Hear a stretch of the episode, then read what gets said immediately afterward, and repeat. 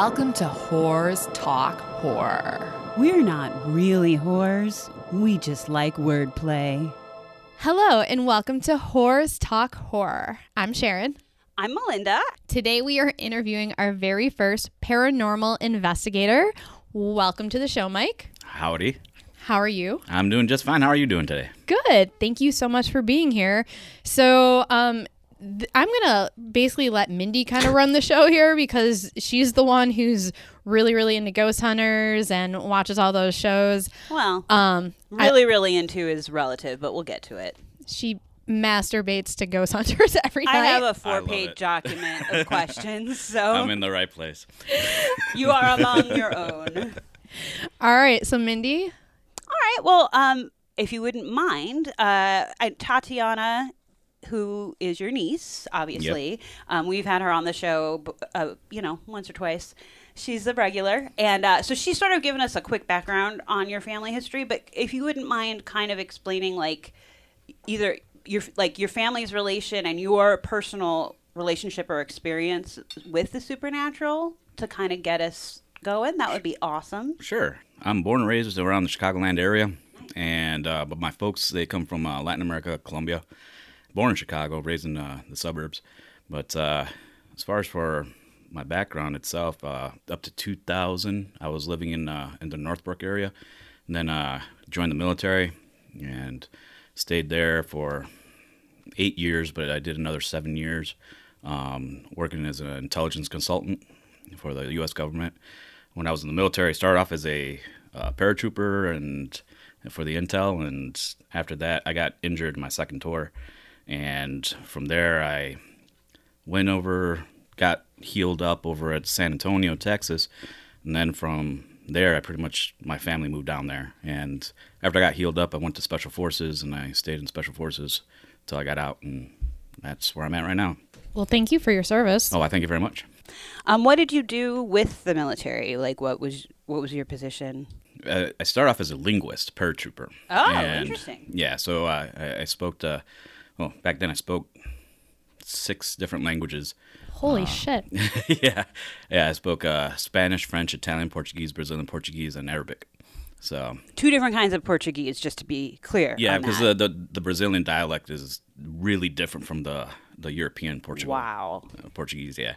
So um, from there, I just I worked with a lot of uh, radio equipment because um, one of my primary uh, jobs was uh, electronic warfare.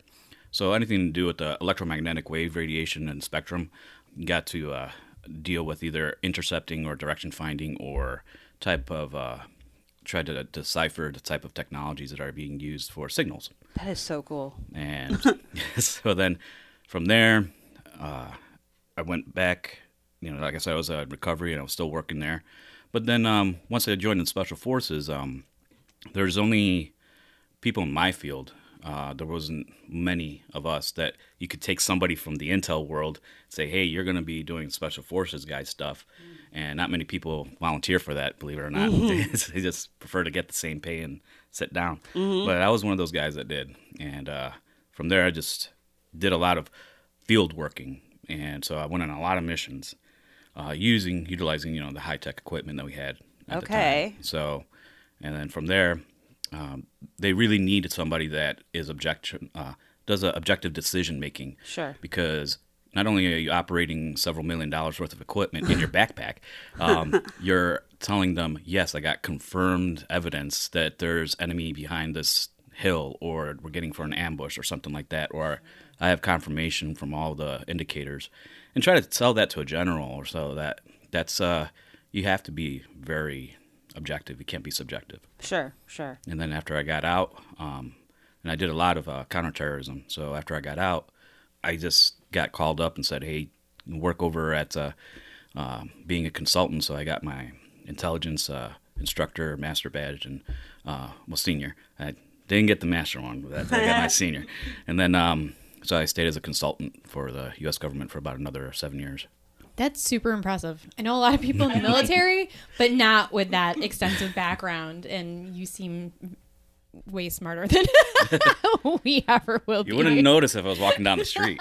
Hey, that's all, that's even better, I think. I know, I I just You sat never here. Judge a book by its cover. Exactly. There you go. I just sat here the whole time with my jaw open, literally. um, so in terms of paranormal activity, um, I, it sounds like it runs, like sensitivity to paranormal activity runs in your family. Mm-hmm. Are you the same way, or what got you interested in the paranormal?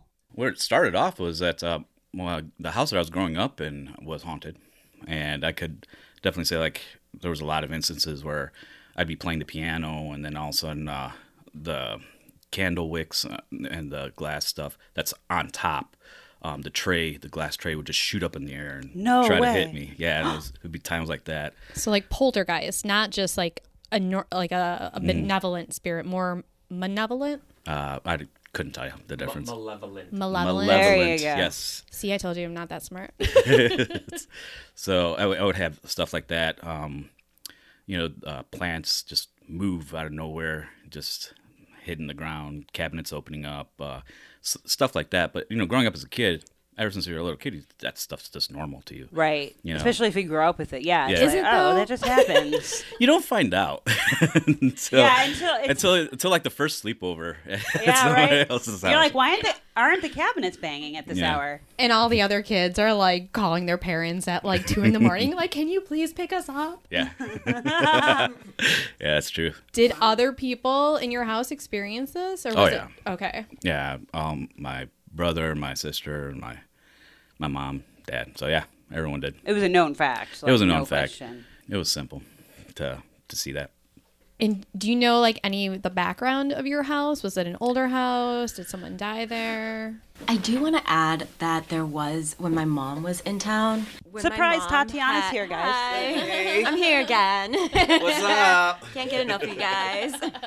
I don't know if you guys recall the one of the episodes when my mom was actually talking about the house being haunted, and the owner had um, passed away, and he was haunting the house. Oh, right. Oh, was that the house that kept shutting off her blow dryer when yes, she was trying? Okay. That's the same house. Okay. So the history has has been spoken of before, okay. but that's yes, basically yes. what had happened. Is that it's the same house, same experience. Okay. Yeah, it sure is. I know they moved around a lot, like so I didn't know that was the same. Oh, okay. What an ornery old man, I guess, because he's like, he could have just been like, can you please play a different song? I'm sick of this. Like, yeah. and they throw something at you. That's not nice. Yeah. Oh, wow. Okay, cool. Cool. Uh, to us. um, when did you um, actually start doing any sort of paranormal investigation, like either on your own for fun or profes- like professionally or... After those, after your service, or I didn't do any after my service. But I did. Okay. Uh, uh, uh, when I was younger, I was a, uh, it was a um, math teacher. His name was Armstrong. Uh, he mentioned about um, uh, Techny Towers over at uh, Northbrook. Okay. And he mentioned about how um, there used to be another wing of the Techny Towers. And can you just explain what Techny Towers is for those people who don't know? It's a church. Over in uh, north of uh, Northbrook. It's a church, and it's actually a monastery where a bunch of uh, um, priests, they do stay there, um, either retired or, you know, and they have monks over there as well. It's huge. It had uh, also, I forget, uh, across the street, I forget the name of it, but where all the the nuns go for training. I forget what it's called. Nunnery? Um. Nunnery. It's not a nursery. Yeah, because seminaries for priests, right? Right, that's what it's. Oh, why can't I think of the name of this? Yeah, I was. All right, Spencerpedia, look it up. It was. Yeah, Spencerpedia is gonna check. It's a nunnery. It sounds. It, nunnery. It sounds like a creamery for nun. A nunnery. Oh my god. I think it really is called a nunnery. No, it's called a mon. Wait, mo- a not monastery. A monastery. No, no, no. It's for priests. Yeah, convent. It- Convent. Convent. Okay. Very good. Okay, that's that's. Okay. I think it's a convent. Well, there was one across the street from it. Oh, um, okay. And off of Techny. Uh, road, and um, they tore that one down, but uh, so they had that, and there was another wing to the Techny Towers, and the Techny Towers is about, I mean, it's a big church, but it has two towers in the front of it. On the one of the sides, I want to say west wing, I'm not too sure, I don't remember, this is back in ninety-three, that place was all held up for like people during like World War Two and uh, the sick and dying type okay. of people that were held over there as well, and same with the fifth floor as well. So And this is stuff that I got to work with over there. The, the, and you were at when? How old were you when you were working on this? I was like sixteen years That's old. Awesome. We didn't do that shit in our high school. Well, and then because I, I had a class and I forgot my teacher, high school teacher's name, but it was folklore. So I'm like, oh, oh I'll do that. So, you know, Rad. yeah. So I, I did that, and started off just me being a kid, you know, sixteen year old kid, just wanted to go ahead and do this. So I talked to the people over there at Techny Towers, and um. They talked to security, talked to the, the administrator around there, and they said, yeah, they gave me grant, they granted me access to all the floors and everything that was going around in Techny. So went back to high school, grabbed the A V, you know, unit oh over there, God. got some cameras, and then we just went and uh, I studied like literally every night for about a good month and a half. I was over there. And what did you see? See? Oh my gosh. Well.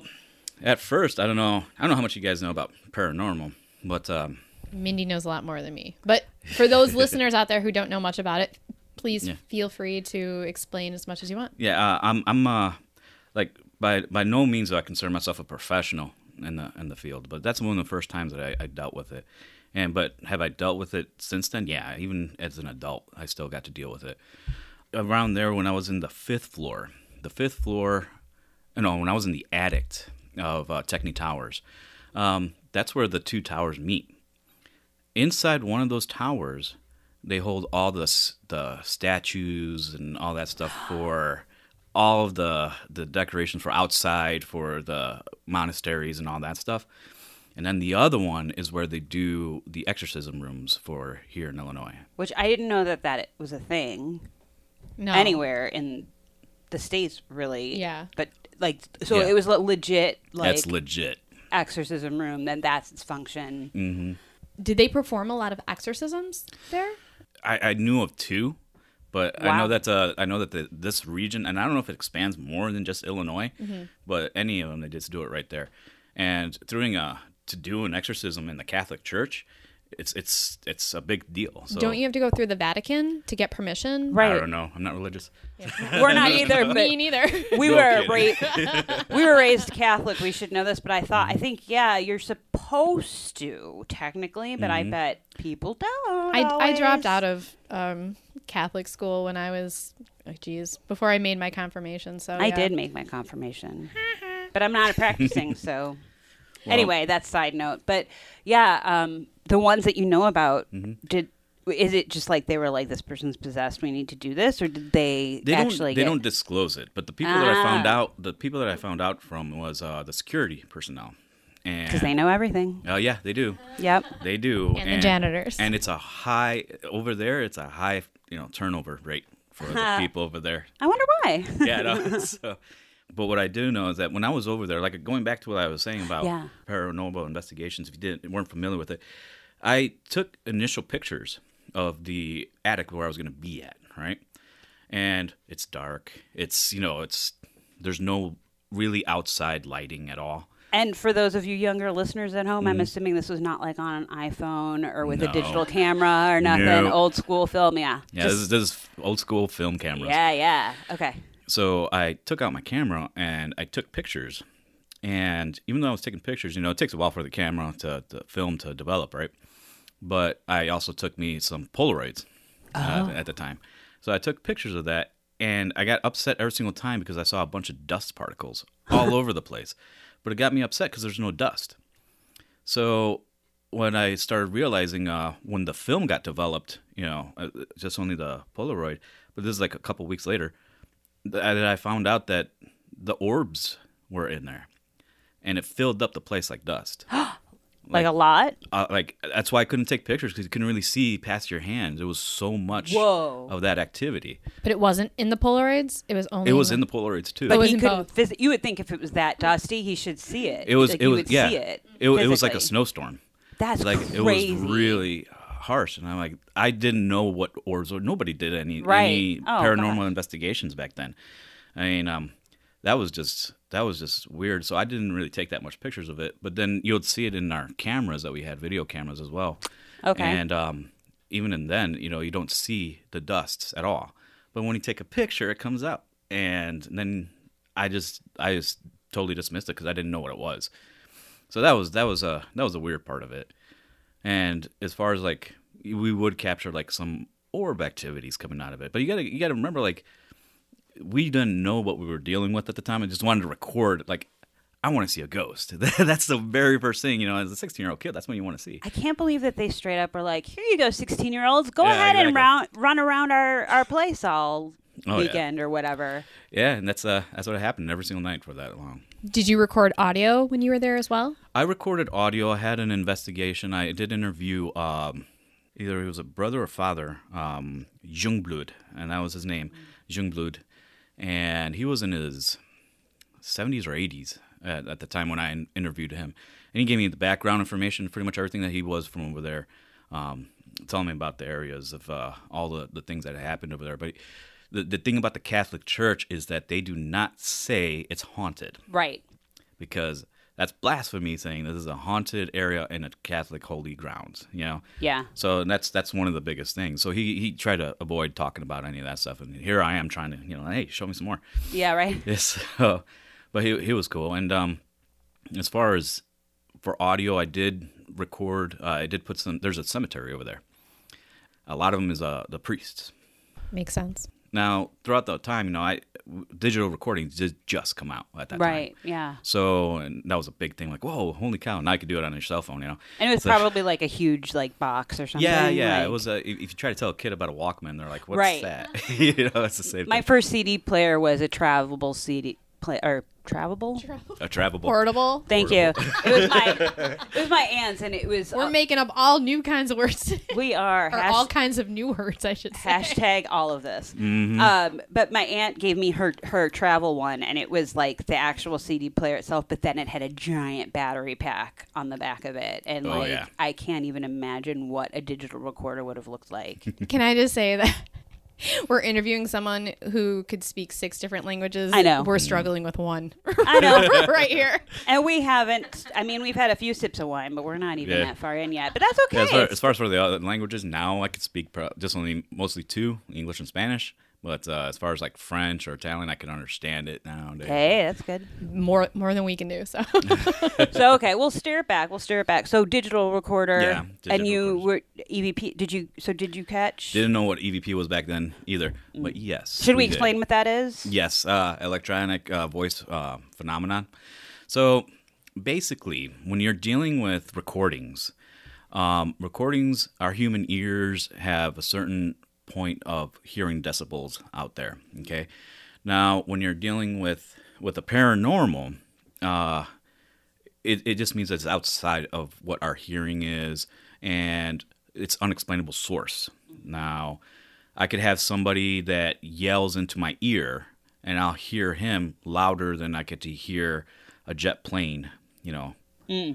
uh, farther away, and with his engines blaring, you know, at like two hundred decibels. So when you're dealing with uh, with a source, the difference between the two, why I could hear this person yelling in my ear outside of the jet plane is because what's called a negative dBm, and it's your measurements of the source signal of where mm. it's coming from, okay? So that's why I could hear this person as opposed to a roaring jet, and and the opposite as well. And, and it's, it's the measurement of how much uh, force is going in there, okay? Well, when you put a digital recorder, if the sound is originating really close, uh-huh. then it would be easier to capture it. If it's further away, it's difficult, but unless it's like shouting, you know, so that's sure. Okay. That's how we get to, to measure things. Now, when we had things recording, then we did have um, uh, other odd sounds that were there. One of the recordings that we did have was we left it, uh, a digital recorder on top of one of the, the cemetery, um, how do I say, uh, stones. And while we were walking around away and we were uh, recording, uh, visually recording all the areas, um, we come back and we listen to it, but I didn't listen to it till later on. And besides myself and two other people, you know, you could hear us walking away. Mm-hmm. And while we're walking away, there was a kid laughing. Ugh. It's the worst time at night. It was two o'clock in the morning, and just a kid laughing. All and, right? Like, no offense to kids, but kids laughing from an unexplained source is, like, one of the creepiest things. Especially in a oh, yeah. cemetery? In a cemetery. All right. So, back to the kid story. So, Now, remember I told you about the nunnery. It's where they milk the nuns. Hashtag milk the nuns. Oh, that's so good a trend. But but uh, but uh, so there was one over the, uh, across the street. I got to talk to the security guard that was there, and she had mentioned that the, the previous security guard was working there plenty of times. Well, it was still standing, and uh, one time when he went inside, he just came back and left.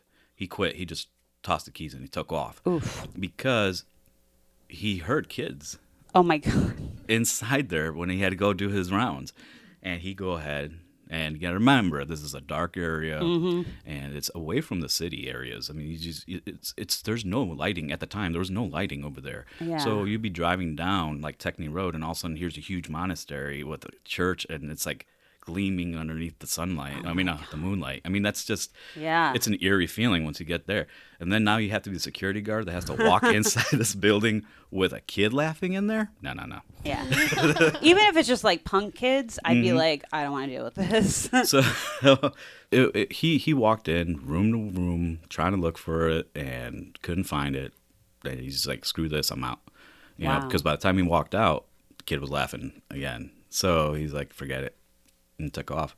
So he stayed the rest of the night inside his vehicle. He didn't, he didn't get out. Sounds wise.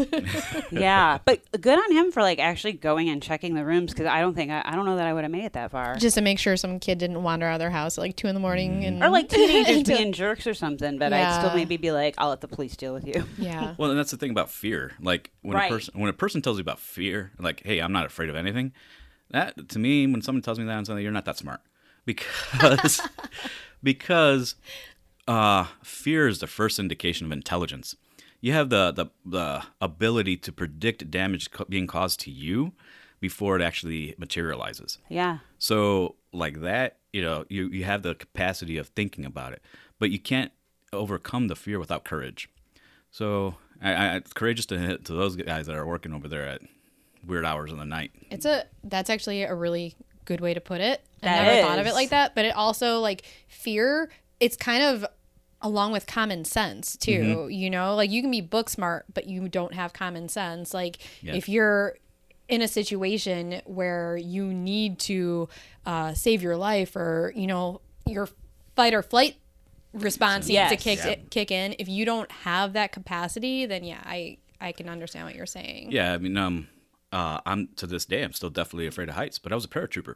So, you know, and even in um, in firefights, I was in a lot of combat. And even then, you can't really be afraid. It's, there's other people's lives in line and you have to do other things. So you have to conquer it. Yeah. And yeah. That's, that's the only way you could do it. And be selfless. Yeah. Mm-hmm. Yeah. Wow. So after the after high school, did you do any other paranormal investigations, like for fun? Or I know you enlisted and, and all that, but was that like th- the only like official, or have you pursued- that was the only only official one that I did. Now, did I encounter a bunch of other ones? Yeah, I did. You want to tell us about those? Oh, yeah. where, where should we begin? Yeah, do tell, please. We'll let you take the lead. um, oh crap. Well, I mean, besides, I mean. First off, I, if you ever have a chance, like over at the Techny Towers, you know, I don't know if they'll allow you guys, anybody to get in there right nowadays, but um, like I did everything. Uh, I I broke into their catacombs under, underground. They have catacombs? What? Yes, they do. They have uh, they have underground tunnels. Now, not not not with like skulls or anything like that, and you know, that you'd find over there. But they do have, which is like barrows of like wheat and stuff like that, which is weird. No lighting whatsoever, which is amazing. Like if you get lost in there, you're done. So. But it was, it went all the way underneath over to the monastery where the guys, you know, the, huh. the men stayed at. And there was one that went across the street. I was going to say. That was closed down. Oof. And it's all connected. So that's why I was like, that's, it's pretty, it's, it's very interesting when you're walking around there. And it's, it's, you could get lost like hard. I, you would find like dead birds down there because they fly down there and they get lost, you know. And yeah, there's no way, no escape or anything. But there might have been a little hanky panky if there was a little, the nuns, a little tunnel. The nuns uh, and the priests were like meeting underground, making wheat and bread. Nunnery. Is that what they? Is that what they used to call it back then? Making wheat and bread. um, I want. I should, probably should have started with this, but um, do you remember? Did, have, did you ever have? What was your first paranormal experience? Can you remember, like your very first? I know you said your house that you grew up in. Right. I was about three years old. Wow. Uh, four, four years old. And, uh, you know, it's kind of hard to have memories back then, but this one stuck out a lot because it scared the crap out of me. But uh, I was on my uh, my big wheel inside the house, you know, just riding my big wheel all around there, you know, just playing around. And so it was about in the afternoon. You could barely see, like, the the, the sun coming in. It, you know, it was just a, a real nice day, and I was just riding around going, boom, boom, boom, you know, playing around. Kind of like how you would see in uh, the movie uh, Shining. The Shining. The Shining. Like right. Danny from The Shining. It's, yep. just, it's the exact same thing. Exactly what I was picturing in my head. Mm-hmm. Yeah, and then uh, I was riding around, and then we had hardwood floors. So when I was uh, riding around, uh, I went into my parents' rooms. And when I went into my parents' room, I opened up their closet so I could just, like, pretend that was my garage. So then I, I started backing up in there. And then out of nowhere, there was this low growl, like, rrr, rrr, right in my ears. No. And I'm like, shit. Put it back in drive. Let's get out of yeah, here. Yeah, so I, I really booked out of there so fast that I just dropped my my trikey and just took off running. You know, I'm just, like, all freaked out. Wow. So, but, yeah, it was just a low, you know, growl right in my ear. And that was the very first time that I ever experienced anything. So then fast forward to when you're in, in high school and you, you take on this project, like mm. I, I would imagine seeing a building like that, like you said, it just mm. brings fear to your mind automatically. But like you kind of had already been dealing with this. So were yeah. you a little bit more prepared, so to speak, than like your counterparts? One thing, one thing that I know for a fact is that, you know, being a ghost hunter, you know, like yeah. I, I don't consider myself a ghost hunter, but you know, you're hunting down d- ghosts. And one thing you don't have to worry about is that, you know, they don't really attack back, just like how, you know, I got to hunt down, you know, terrorists, you know, they shite back. So right. I, I have a little bit more fear with those guys than I do anything else. As far as, uh, you know, that type of stuff affecting you, you got to remember it's, uh, I got calloused by it. I got, you know, I wasn't scared much anymore okay. at that at that point. But uh, I always thought about it as, you know, not cool. Yeah. Well, I'm... Try, I'm so I was so absorbed, and now I'm like, wait, what do I want to talk about? What are we talking Where about? Where is I today? At? Um, so, on in terms of like on your own, mm-hmm. I know you mentioned when uh, in high school you guys, you know, were playing with like the beginnings of mm-hmm. digital recording and and even visual stuff. Mm-hmm. Um, do you still have or seek out any sort of equipment or gadgets, and on your own pursue things for fun ever? Um, as far as for a lot of the equipment that are out there, I say it's very limited, even yeah. though it's it's out there. Because the reason why I, I say it is because, like, the equipment that I got to deal with was very sensitive. I mean, you're talking about multi-million dollar pieces of equipment. Right, yeah. Um, and, yeah, I've, I've captured things that were unexplainable while you're dealing as a professional intelligence, you know, you know, military personnel back then. Can you explain any of those things? I was just going to say, yeah. Or ta- yeah, so, I don't know if it's like top secret. You can or... be vague if you have to be. Yeah, if I say names. I can't talk more about it, then I'll tell, I'll tell you that. Spencer will just beep it. We'll respect that. No problem. With the equipment that you get to have, lots of the equipment that they have nowadays, I, I, I question it because, huh. you know, when You're you... You're like li- answering a lot of questions that I have. We'll get to them, but thank you. Just keep talking. Yeah, no problem. Um, because there's there's a lot of people that say about, you know, um, spirit boxes. Okay. That's on my list. I was going to be like, what's your thoughts? I think it's just like when I was little and I had a, a walkie-talkie with mm-hmm. the antenna and you'd hear truckers. Right. That's that's exactly what it uh, pretty much is. It's it's a radio that has a scanner on it, and it's no different than the scanner that you put on into your radio of your car. Right. You know? Yeah. And it, the only thing is that you have a thing that's called uh, squelch and delay and roam, okay? So they just pretty much eliminated the delay on that, and that was it. So in other words, it'll just keep on rotating without stopping on a radio station. Okay, and that's gotcha. All it does, and it's such a small area that it's. Uh, I, I I doubt that you could actually pick up as much as you did, like how I did with my equipment. For example, while we were invading, I it was my turn to go ahead and uh, scan the frequencies, and I was going all the way around. Now squelch. Squelch is basically telling you uh, there's static noise every single day. There's always a static noise that's on the, the radio spectrum. So on the static noise, you could hear it, but if you want to get rid of the static noise, then you get to raise the squelch level. And what that means is that anything that's lower on the negative dBMs on this cancel it out, and then it will cancel that out. So the the more you, you have that squelch level higher, mm-hmm. the less you get to hear anything that's kind of whispering inside. Gotcha. Okay. You know, those uh, static noises. Okay. In that sense, when people are listening to spirit boxes, um, yeah, they're effective if you could get it. Uh, remember what I was telling you, if you're closer to the signal source, you could hear it. If you're further away, you can't really. Well, when I was sitting uh, at a cement factory um, over in Iraq, uh, we were in um, Diwaniya. And when we were sitting there, we just uh, took this area over. And when I was sitting down there, um, I was scanning, and I get to hear break and squelch. Now, we eliminated a lot of their communication devices that were inside there. But I was hearing break of squelch, and it could also mean I'm picking up high frequencies coming from all the way from Russia, mm-hmm. you know, or coming from Great Britain. And that's because they're in H F uh, fields, mm. which is like anywhere around ten megahertz or something like that. That lets you know that how far that radio band could travel, because from there, you know, you're talking about several thousand miles away, you know, from Iraq to Great Britain. And those bounce off the stratosphere. But if you're talking about a cell phone, you know, it's like, oh, damn it, I'm right next to a cell tower. I can't even get anything, you know, right. It's the same thing. So it's that's where it gives you the idea of how radio transfers. So while I'm uh, examining, I'm looking at something that's called a spectral display, that you can physically see the the signal jumping up and down. Okay. okay. And you can see all the signals around you. So I'm looking at that, and when I'm looking, there's a spike.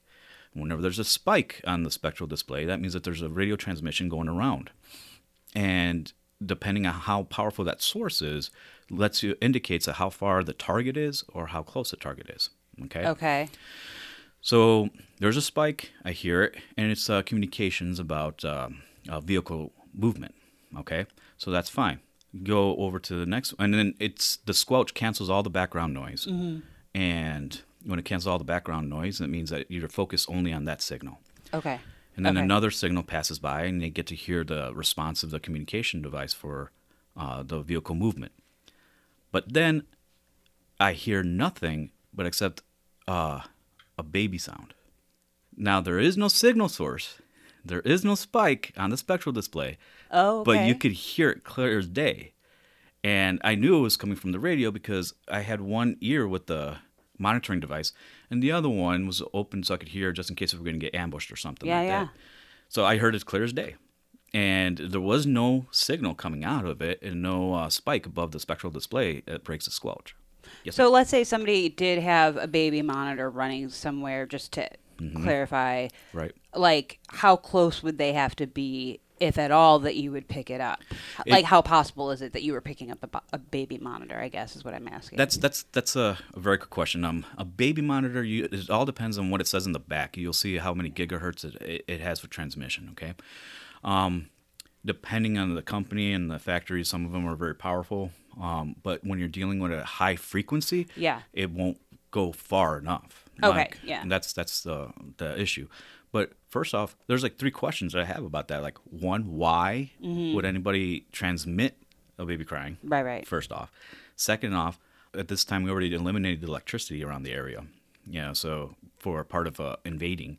So there's no lights in the city. And third is uh, when you have an area of like combat zone, mm-hmm. that's like a non-necessary type of transmission, especially if it doesn't show up on you know a spectral display.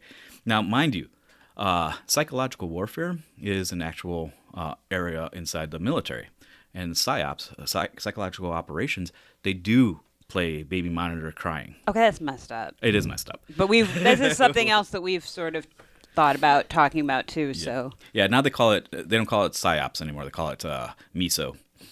It's uh, military information, special operations, or uh, service operation. Yeah. I was like, oh, soup? Like, yeah, like, oh, me so horny? I don't know. So basically you're saying that the enemy will try and psych out mm-hmm. their enemies by playing sounds of like babies. So you Babies you, cry you, or something like that. You get sympathetic and you're like, oh, there's must be a baby yep. in this cement factory. We yeah. can't, we exactly can't right. fight. We can't, you know, attack. Okay. But yeah. there's technically, from what you're saying, it sounds like that wouldn't have been really even possible where you guys were located. And it, especially if it didn't display in right. the visual, okay. in the spectral display, it didn't show it at all. So if they're using that psychological warfare, you would see a spike. I would see a spike, exactly. Gotcha. And he didn't. No. Yeah. Okay. But he heard it. Yeah. How long did it go on for? Um, it didn't last long at all. I would say a couple seconds, because I did have to take off my headphones, see if I was hearing it near me. Right. Yeah. And then put it back on, but it didn't. It didn't last long.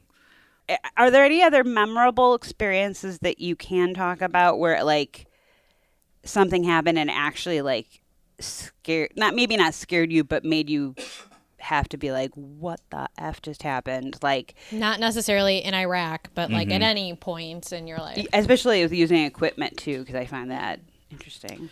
I highly recommend that anybody that goes into the jungle, that, you know, just make sure that you, you, you do either know what you're doing or go with a guide. I will never go into the jungle, most likely, but good to know. Thank you. Um, I did I get I did get to work at the Andes um, when wow. I was uh, working over there uh, and also in the Amazons. After I got out of the military, I decided to take a vacation to the Andes that time around. Um, you know, if you ever get to go to Machu Picchu, go. I totally uh, recommend it, and, and hope that you guys will enjoy it very much. I did book a trip, uh, two weeks, and it's just a, a trek to go down all the Incan trails. Oh, wow. And they show you all the, the historic sites and everything. It's very beautiful. The different types of structures, the different types of... Uh, monuments are out there, and uh, the the Inca Empire was consisted of thirteen tribes. One of them still exists, and uh, called the Quechuans, and uh, they still live down there. And uh, my guide was actually a, a shaman in training, which is pretty cool. So we wandered around all uh, the areas. We went to a place that's called Sakente. Okay. And Sakente Mountain is huge. It's one of those uh those peaks that people would love to go ahead and try to conquer as well. You know, I don't know how high we were. Um, uh, elevation-wise. I don't know how high we were uh, at, at that point, but, but I know where, where it plateaus at the lowest part is nine thousand feet up in the air. Oh, okay. So, and I know we went past twelve thousand feet in the air because tree lines stopped growing past twelve thousand feet in the air. So I know we kept on going way up higher, higher. And when we got to a, one of the places that is like a kind of like a resting stop uh, for where I'm here, like dying of like, you know, can't breathe, can't do all that stuff. This this this old lady was climbing by herself. Yeah. She was a Ch- Quechuan Indian lady that was walking by herself. She was like, "Later, bitch," and yeah, kept walking. Yeah, like, man, I got I, man, I got trumped by them. But so then, you know, and I, I was thinking I was a badass because you know, okay, you know, sure, I, I could handle this, and I'll, no, I couldn't. I was just bad. Ugh. So, anyways, besides breaking my ego, I was uh, there's there's places that they have that you get to rest, like little um. Uh, rock-made homes. They're oh. just temporary stopping areas for people to go ahead and just rest or sleep overnight and then go. What kind of rock? Um, just the the, uh, the indigenous rocks around there. Okay. You know, pebbles that they actually. This is this isn't uh, one of the older areas. This okay. is more of kind of like say recent, like eighteen hundreds type of uh, stuff that they put up there for people to to take a rest. So we we stayed there. It was nice. Um, I had. We had horses and, you know, carrying Lovely. Our supplies, and um, we hired the local Indians to cook us food and carry, you know, carry our stuff. You know, horses are carrying it, obviously, but they were carrying our stuff. Like a Sherpa or whatever, yeah. yeah. Um, and when we were over there, they were telling us about legends that happened Ooh. Around there. And they said that there's, um, there's first off, there's no animals anywhere. You know, there's uh, really? You probably see like a chinchilla. I don't know if you ever know those things. Mm-hmm. You know, I, the first time I ever saw one, I'm like, that's cute. You know, but it's like, but it's an area that's very desolate, and, okay. and like I said, there's no trees over there. They stopped growing after twelve thousand feet up in the air. So, um, in our little expedition over there, um, they were telling us about how the ancestors would still roam the area and down the the trails. And there are certain types of ancestors that you cannot see, because if you see them, it just means certain death. Okay. And so, you know, it was at nighttime, and, you know, I had to take a piss. It's one of those things. You guys were camping outside, or you were at the rest area? Oh, we were camping outside. we, we brought all our tents and everything. Everything about this is like a horror movie for my personally. I would never, I'm afraid of heights. I never want to go camping. But this is awesome. Thank you. Yeah, keep going, please. Like to give you to give you a setting of how it was. Um, well, first off, we they carry coca leaves all over the place. Okay. Okay. Now, yes, it's, it is that type of coca leaves, but it's legal over in Peru. The reason why is because it's a, a munici- uh, how do you say a medicinal. Medicinal. The medication helped a lot with elevation sicknesses. Oh, I see. That and makes sense. Yeah. So that's uh, it's been used by the Incas, and it's. You weren't snorting it. No, we weren't snorting it. No, but it it you really do feel it when it when it kicks in. I like, bet because they chew it like as if it was gum too. And they're like, here you go. And I'm like, okay. And I tried it, and I was like, wow, it tastes like I'm chewing on leaves. It doesn't taste that appealing, but I don't want to spit it out. Yeah, you don't, you don't want to be rude. Yeah, like... I was like, no, no, it wasn't even rude. I wanted more. Uh, why do I feel like I want to go for a run right now? It did. It's like as if somebody turned on the light, you know. And it's like, wow, everything's brighter, everything's better. It's like, oh, it's great. But it's all because, you know, um, oxygen uh, deprivation. Yeah, yeah, yeah. Yeah, you don't have that much oxygen inside your brain, so certain areas kind of like, you know, shut down. So I liked it. It was pretty good. So they, they had that everywhere. They were prepping me up. They prep you up a nice uh, uh, tea of it.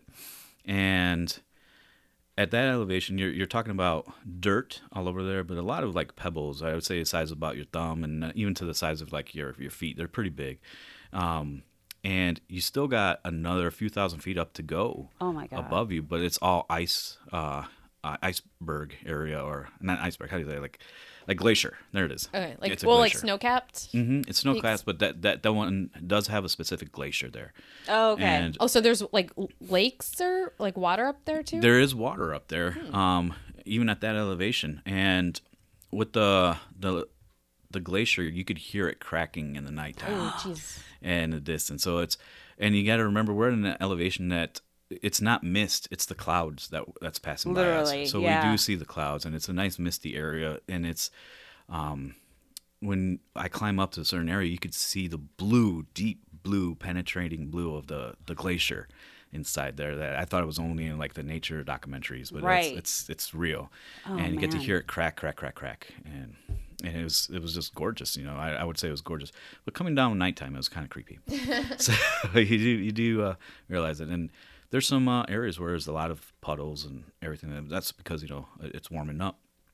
Well, you know, going out and take a piss, then you get to hear a kind of a, of a shrieking noise. Okay. And mind you, I told you, we're at a high elevation that we don't know. Right. Yeah. There's there's no animals. There's no trees. So they're that for, you know. Do chinchillas shriek? No. Well, after you kick them, I guess. But not like what he heard. So when no. you went out to piss, you didn't accidentally like kick a no. chinchilla. You didn't step on its tail or no, no. We're healthy skeptics, like yeah, we yeah. said. Yeah. And I, I would say that it, to me, it reminded me of a of a certain type of like like a screeching owl. Okay. Okay. But not even in this area. Not even this part of the continent. Right, you know, right, right. But it was it was a screeching owl, and when I talked to the, the shaman, he because uh, I, I after that I zippered up and just went right back uh, in, and it was cold. I would say it's it's freezing oh out my there. God, I can't even but, imagine. Uh, but when we're going over there, he, he told me that the the spirits they do transform into animals, so such as like you know the jaguars, sure, and all that stuff. But um, he says that uh, there's there's some that give you warnings. Like, if you hear it, you can't be outside because it's going to be passing by the spirits. Oh, interesting. Yeah. You're like, I just got to pee. Give me five more minutes. Yeah. I'll go back to my tent, I swear. Yeah. But it was, it was, uh, it's, it's those type of things that makes you, I wanted to stay and uh, investigate some more. Wow. But, uh, you know, it's, it's, that wasn't part of the, the trip. But it would have been nice, you know, just uh, to see a bit more of those uh, type of sightings. Interesting. Did you bring any of your equipment with you? No, I didn't. No. Uh, uh, only uh, hiking gear because uh, I'm a I'm a mountain climber and hiker, so yeah, I like it. Only the necessities probably for mm-hmm. hiking and camping, and that's a lot. So yeah, only only is... it, it, at that point you're you're trying so hard to count how many steps you're doing, you can't even do anything else. So um, either while you were in the military with their equipment or personally, um, did you ever ha- have any like visual thermal imaging technology at all that yeah. you used? And yeah, I had a lot. Have you had experiences that are odd with it? Uh, not not with it, no. I didn't have anything uh, abnormal out of it. Uh, some heat readings that weren't there, but you know, I wasn't looking for ghosts at the time. That's, you know, I was looking, yeah. I was looking for ambushes at the time. Yeah, but, yeah. But um, but yeah, I, I had some readings that were off. Um, really? Yeah, that uh, for the heat signatures, like I said, like I would I would detect a, a heat movement, but either it's a person or not, and right. I don't dwell on it. You right, know? right, right. So I saw, and if it's not a person or an animal that I should be afraid of, then I just kept on going. But I did pick up a, quite a few that would show off of uh, some areas. It was weird because um, one of the areas that we uh, we traveled through, um, our instruments didn't work properly. And what I mean is that even though we have our, our navigational equipment, such as like, you know, uh, our Landsat uh, um, compasses. Yeah, yeah. I mean, we'd have those. Uh, sometimes, you know, Yeah, I just I just rather use a G P S, but does, G P S would go off pretty weird. Yeah, and that a lot of it could be dis, uh, uh, explained. I was in Afghanistan, and a lot of it it could be explained was that you know it could be the terrain system itself, mm-hmm. and that's that was my primary job is to identify if it was a terrain, physical terrain, or anything like that.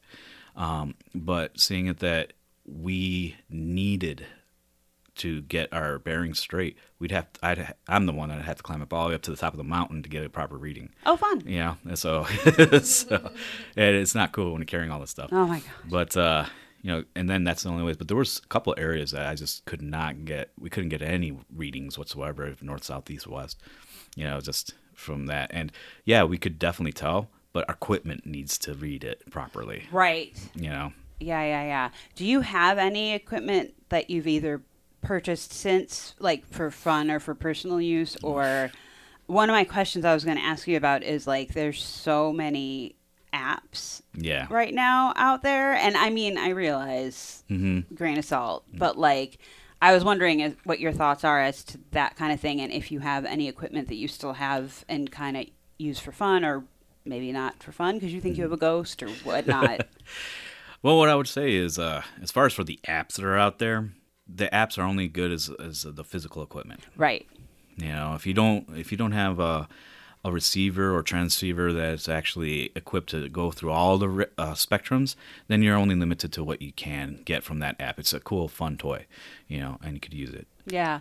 I um we'll get we're going to put a pin in this because I want to ask you, I have another question later for you about this, mm-hmm. but um I've noticed on some of the newer ghost hunting shows, I'm putting that in air quotes, um there's like, you know, thermal apps that folks have on like their iPhone on like a selfie stick. Yeah. And I'm like, how effective? No. I mean, yeah, it's a toy. It's a I toy. downloaded an E M F detector that was free for my phone because I was worried the A C in my bedroom was giving off too much frequency. And mm-hmm. it did like use the compass in my phone and like effectively tell me that no, I wasn't going to get some sort of radiation poisoning from my air conditioner. But mm-hmm. I didn't think that I would rely on that for like an investigation.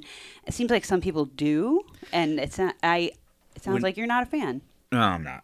Um, the reason why I say it, when you get to deal with real thermal imaging type of uh, equipment, whether it be hot, white, cold, or um, uh, FLIR, or any of those type of equipments, those actual real professional equipments have a a refrigerator unit inside the lens area. When you turn it on, it does take a while for it to even turn on, and that's a whole entire system about bigger than the size of my both my hands, you know, and it's it's pretty big. So you don't have that on a cell phone. you know, you don't not have that yet. In, yeah, not yet. You have those, and then the other types is like a laser, right? Uh, laser, like the grid or whatever. Mm, yeah. Um, the laser for uh, detect uh.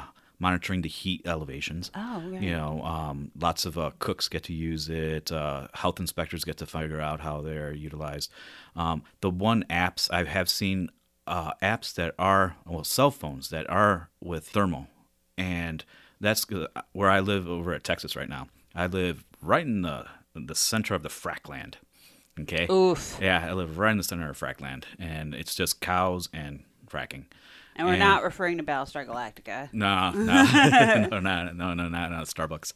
But, but um, from there, uh, they do have cell phones. Uh, and I know that uh, a lot of the company men and the inspectors that uh, have to monitor all these equipment uh, for you, the last thing you want is like a blowout of a, a well, you know. Oh. So, so they do have uh, cell phones that actually have a physical adapter that oh. does get to monitor uh, heat elevation out of it. And it's a combination of laser and uh, oh. the refrigeration unit.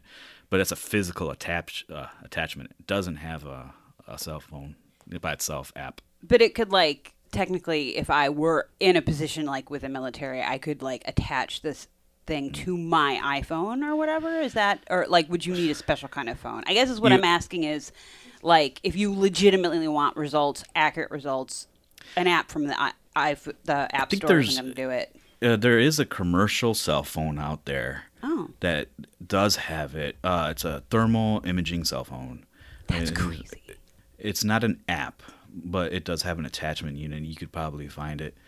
Um, Basically, you just confirmed everything I was thinking too, yeah. but I just wanted someone who knew more about it to say that. Oh, there's yeah, it's it's it's it's it's a it's a good selling point. But, it's yeah, but it doesn't really do it.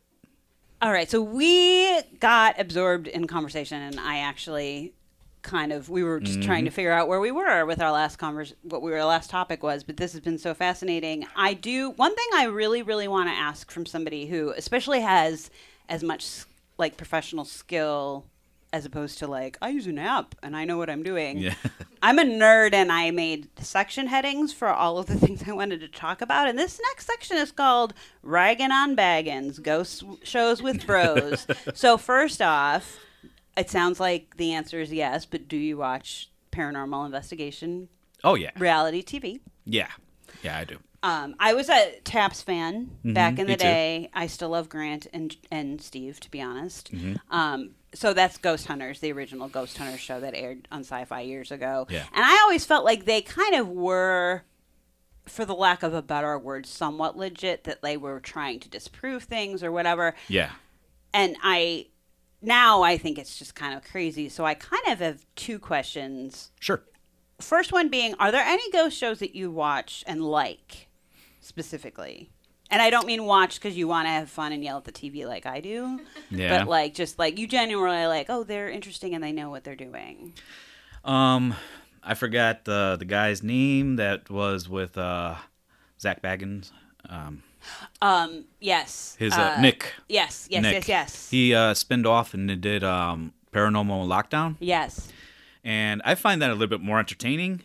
For the fact that uh, they stayed there for a few days, you know, and yeah. uh, the lockdown, which is a lot better than just saying, oh, this one night, you know, shit, probably, you know, the ghosts have something else better to do than just trying to scare the crap out of you. I've you already know? said that, like, after I die, I want to be a the first um, celebrity, uh, reality T V ghost. Nobody steal this idea, but like mm. when they're ever like, is there anyone here with us? I want to be like, yeah, fuck off, like yeah. in response to their mic. yeah. But yeah, no, I, I know that show. Um, is there a show that you would consider, like when it comes on, you're like, oh, you guys suck, go away?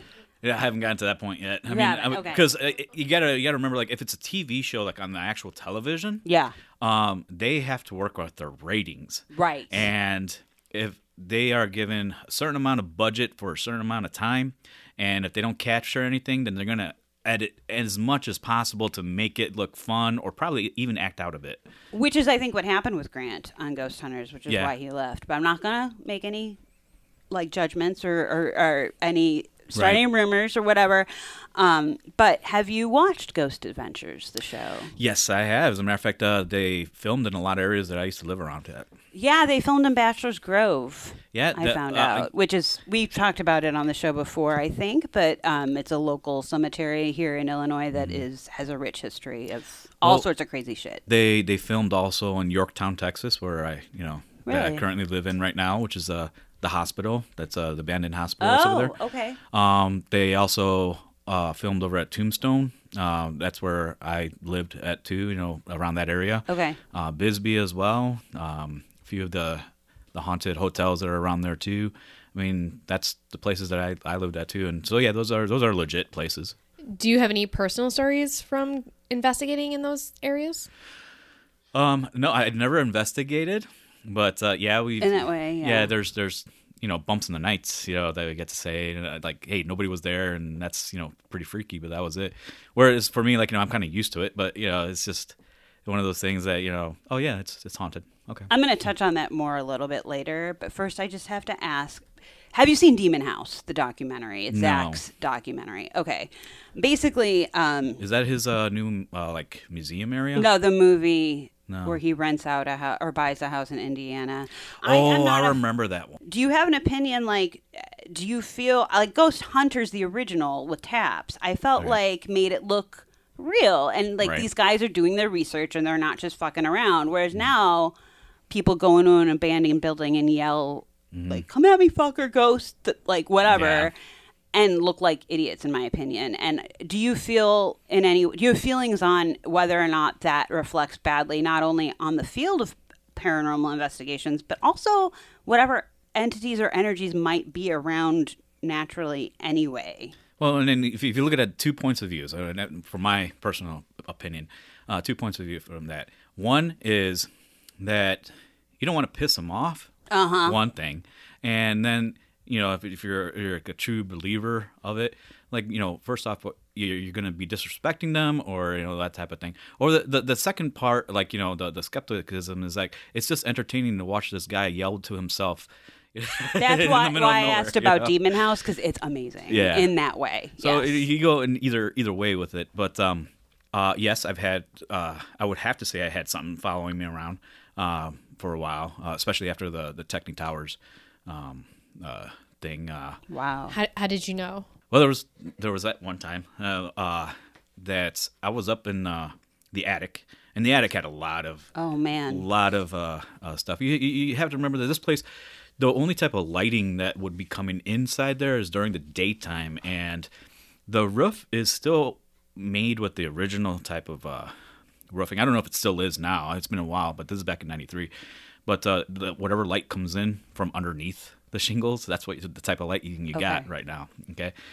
But at the time that I did my investigation was always at nighttime. Not so much because, you know, he get a lot of, you know, uh, creepy stuff out of it.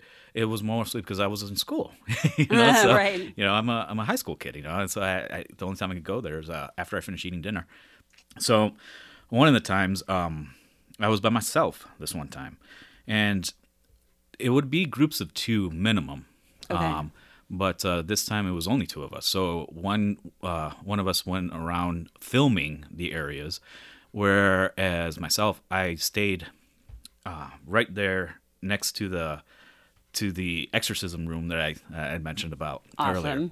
And the lighting I had, I would say, was the camera's uh, back lighting, you know, where you could see the mini screen back sure. then. And what we would consider like a cell phone screen back then. Yeah, right. Yeah. So then um, sitting there and I was uh, observing and I took meticulous notes. I wrote down if anything happened every fifteen minutes so then I could reflect it back into the videos that we had. And mind you, it's just like that. Quiet. Nothing, you know, no noise whatsoever. And sitting right there, I, I, I thought it was just only something at the corner of my eye. But, um, you know, how you, you, you think you might see something, but you're not too sure, and then you look at it. Well, not in this case that uh, that I thought I saw something. There was something that was moving without any noise, just coming out from the door. Oh, my God. And I'm sitting right there, and I didn't know how to process it at the time because you're you're expecting to hear noise, but you're, if there is no noise, while it's moving, it's going at, you wish you could see the feet, but there is no feet coming out of it.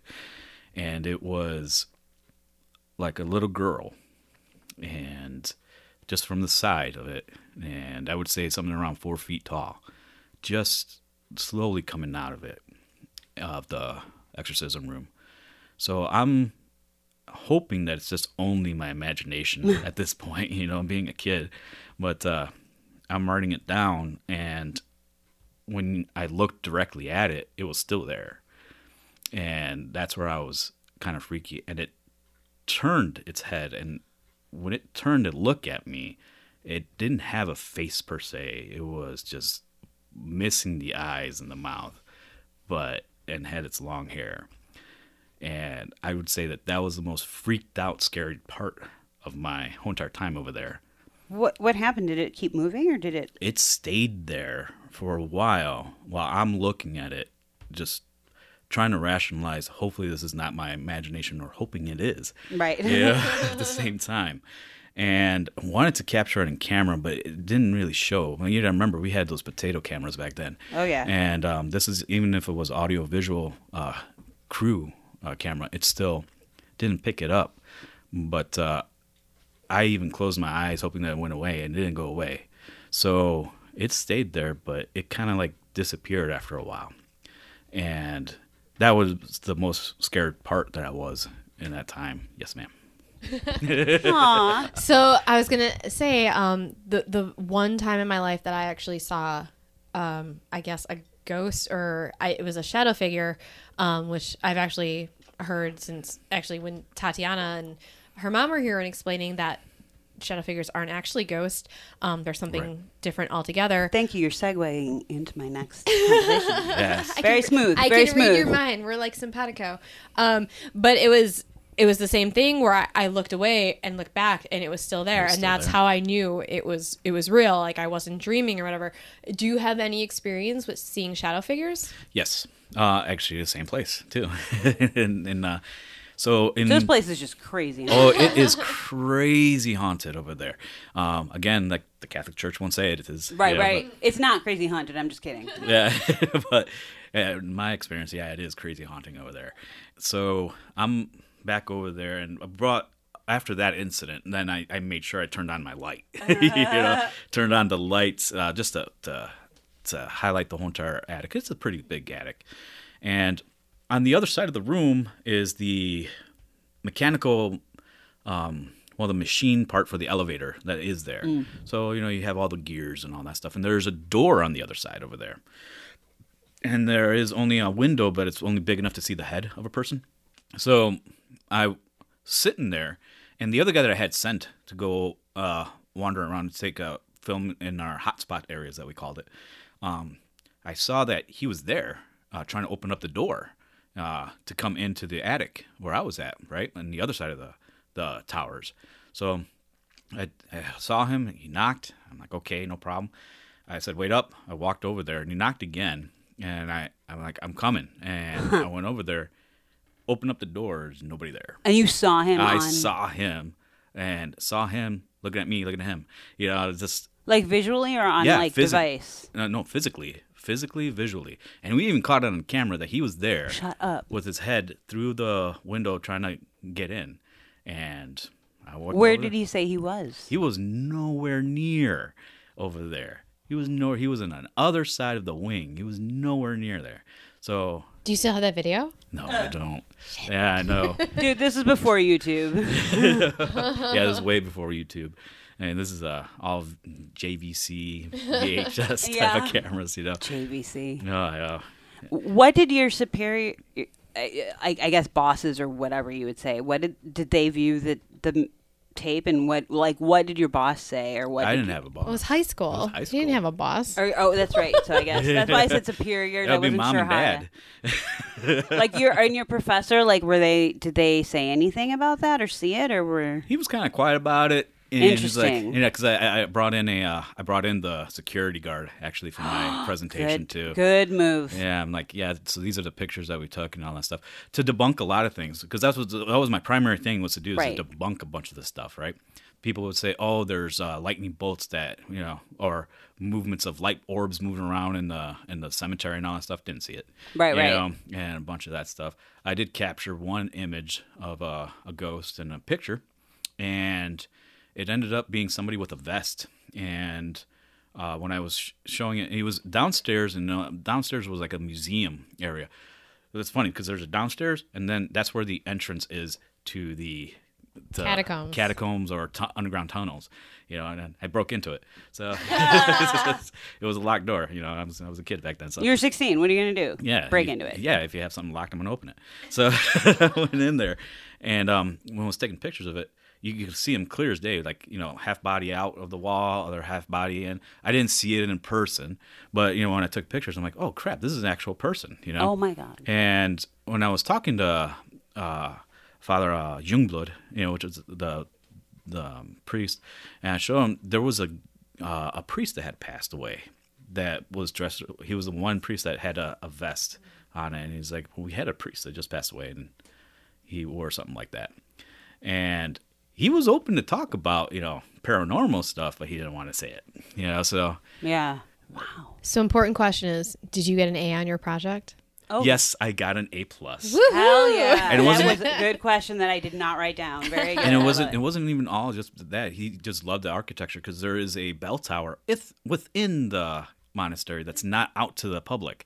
It's, it's like, underneath the bridge. I mean, underneath the, the, the roof, and it's it's still up there. It's like all wooden, you know. Uh, the Hunchback of Notre Dame type of look inside yeah. of it, you know. I've picture- driven past this place like a hundred times. Seriously? Yeah, because I used to have to drive past it on my way to work.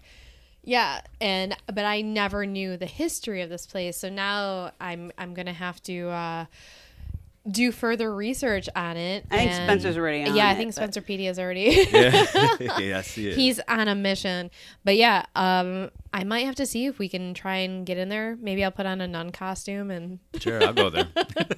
Well, that's the thing. Like, like right now, I mean, I, I'm technically retired right now, and so that's why I, I wouldn't mind doing another ghost adventuring or whatever. If you I'm do, on. Can you bring us with you? Yeah. Well, I was gonna say because uh, I do currently I, I, I do purchase abandoned buildings and fix them up and push them back to the community. Yeah. So I was thinking like, you know, hey, if uh, any of you guys want to come along, or if there a building around here in Chicagoland area that you guys want, I'll buy it and then. So you're a flipper. Yeah. Oh yeah, yeah. I swing that way. so, uh, Yeah, the bell tower itself. Uh, like I said, it, it, he liked the design of it. Oh yeah, that's right. I was uh, when we were recording, uh, just coming in, we heard the bell tower, the bell inside there, just uh, just you know, tapping and going off. But I did not know that it was not in service. And did it have like a like oldie schooly time like bell like with a pulley like a rope? And everything? Like you, yeah, yeah, like you had a pull rope. Yep. I don't Actually, know. It, it had the stairways to go all the way up to the top. And to the tower itself, but it's it's real weird because it's a tower within the roof. Okay. Like it's it's that high of a roof inside of there, and I'm like, this is really cool. But we didn't know that that it was not active while we were hearing it going off, and you know. It was pretty... So I think the question is, do you have to actually manually ring the bell? I didn't know how just... you're supposed to do it. I don't know if it was like mechanically or something like that, but okay. It wasn't even in service at then. So there was no dingy dong inside? Yeah. Thank you. There was a dong, yes, and it was dinging. I don't know what you call that. The thing, the thing inside the bell. It rang its bell. That's what I tried asking, and he just said rope, but I like your answer better. But, like... The sound you heard, though, it's probably safe to say that like it wasn't the wind making no, the ding-a-dong move or anything. No, it was not the wind. It was, okay. a, it was a ringing the bell. My ding-a-ling, my ding-a-ling, ring my bell. They call it a clapper. Oh, no, no, no. I like I like my version better. The yeah, she likes dong. The dong one. Okay, I have one more question on the uh, reality T V si- yes. situation, and then I want to move on to like actual real scary stuff. But um, I find Zak Bagans entertaining in a like car crash kind of way. Mm-hmm. Like you can't look away. Um, I was specifically asked to ask you, oh. uh, with all due respect to Zak Bagans, is it your opinion, would you say that he, uh, do you think that he might be slightly brain damaged or is just a douche? I, and that's an honest-to-God question. And an honest-to-God fight I've been having with my friend for, and I'll say what my thoughts are, but I'd like to hear yours first. Uh, so, like, what what type of uh, douchebaggery are you talking about? Like, so, okay, so, and I, so my point is, I I've I have a theater background yeah. from production, so I've sat through a lot of bad auditions. Yeah. And he has a certain sort of cadence when he does his voiceovers. And recently I accidentally downloaded an old episode of Ghost Adventures thinking it was something else because I was kind of drunk and didn't read the screen mm. properly and then right. was like, son of a bitch. So I tried watching it for like maybe ten minutes and couldn't because it was an early episode and he was talking and he had that like overly dramatic cadenced I am an expert kind yeah. of thing. He still does it, but he's better slightly now. But my friend was like, I think he might be brain damaged because you listen to how he talks. And I'm like, no, you're a dude and you don't hear how dudes mansplain to women. Mm-hmm. And I think that he just thinks he's smart, but he's He may or may not be. I'll leave it at that. Well, I, no disrespect to Zak Bagans. That's okay. And um, come on our show if you'd like to. We'd love to discuss this with you. That would be awesome. Pretty sure he's going to say no. Yeah, me too at this point. But you never know. It never hurts to try. That's true. Um, well, as far as for, for me, like, he expresses himself a lot on the show. Like, uh, over the top, you know, type of thing. Like, you know, oh my God, I saw a ghost, you know, and just... Going, uh, going crazy uh, on it. And I, I could totally understand. Like, you know, it's for ratings and it's for production. A lot of the stuff that they capture is pretty damn good. You know, I'd, I'd, I'd have to say it's uh, very intriguing. And uh, some of those things are very hard to explain too. Um, but what happens if you don't capture anything? Then what are you supposed to focus on? Which is what ghost hunting is what, that's like the majority of it is what yeah. folks say is it's all research and... yeah.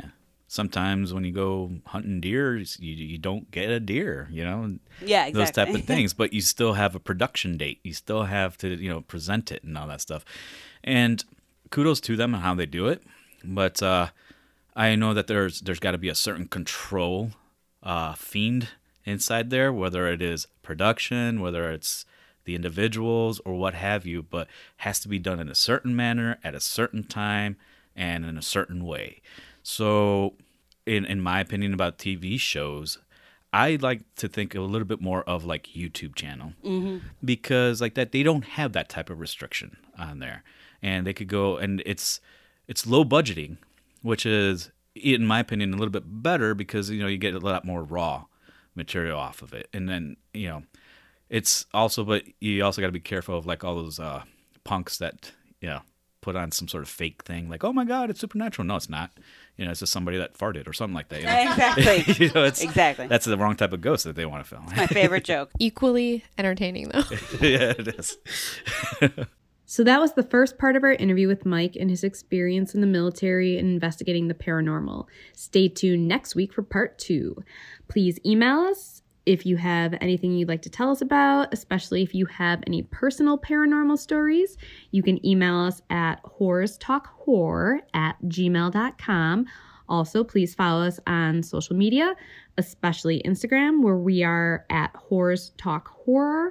And please leave us a rating and review wherever you're listening. And as always, thanks for getting creepy with us.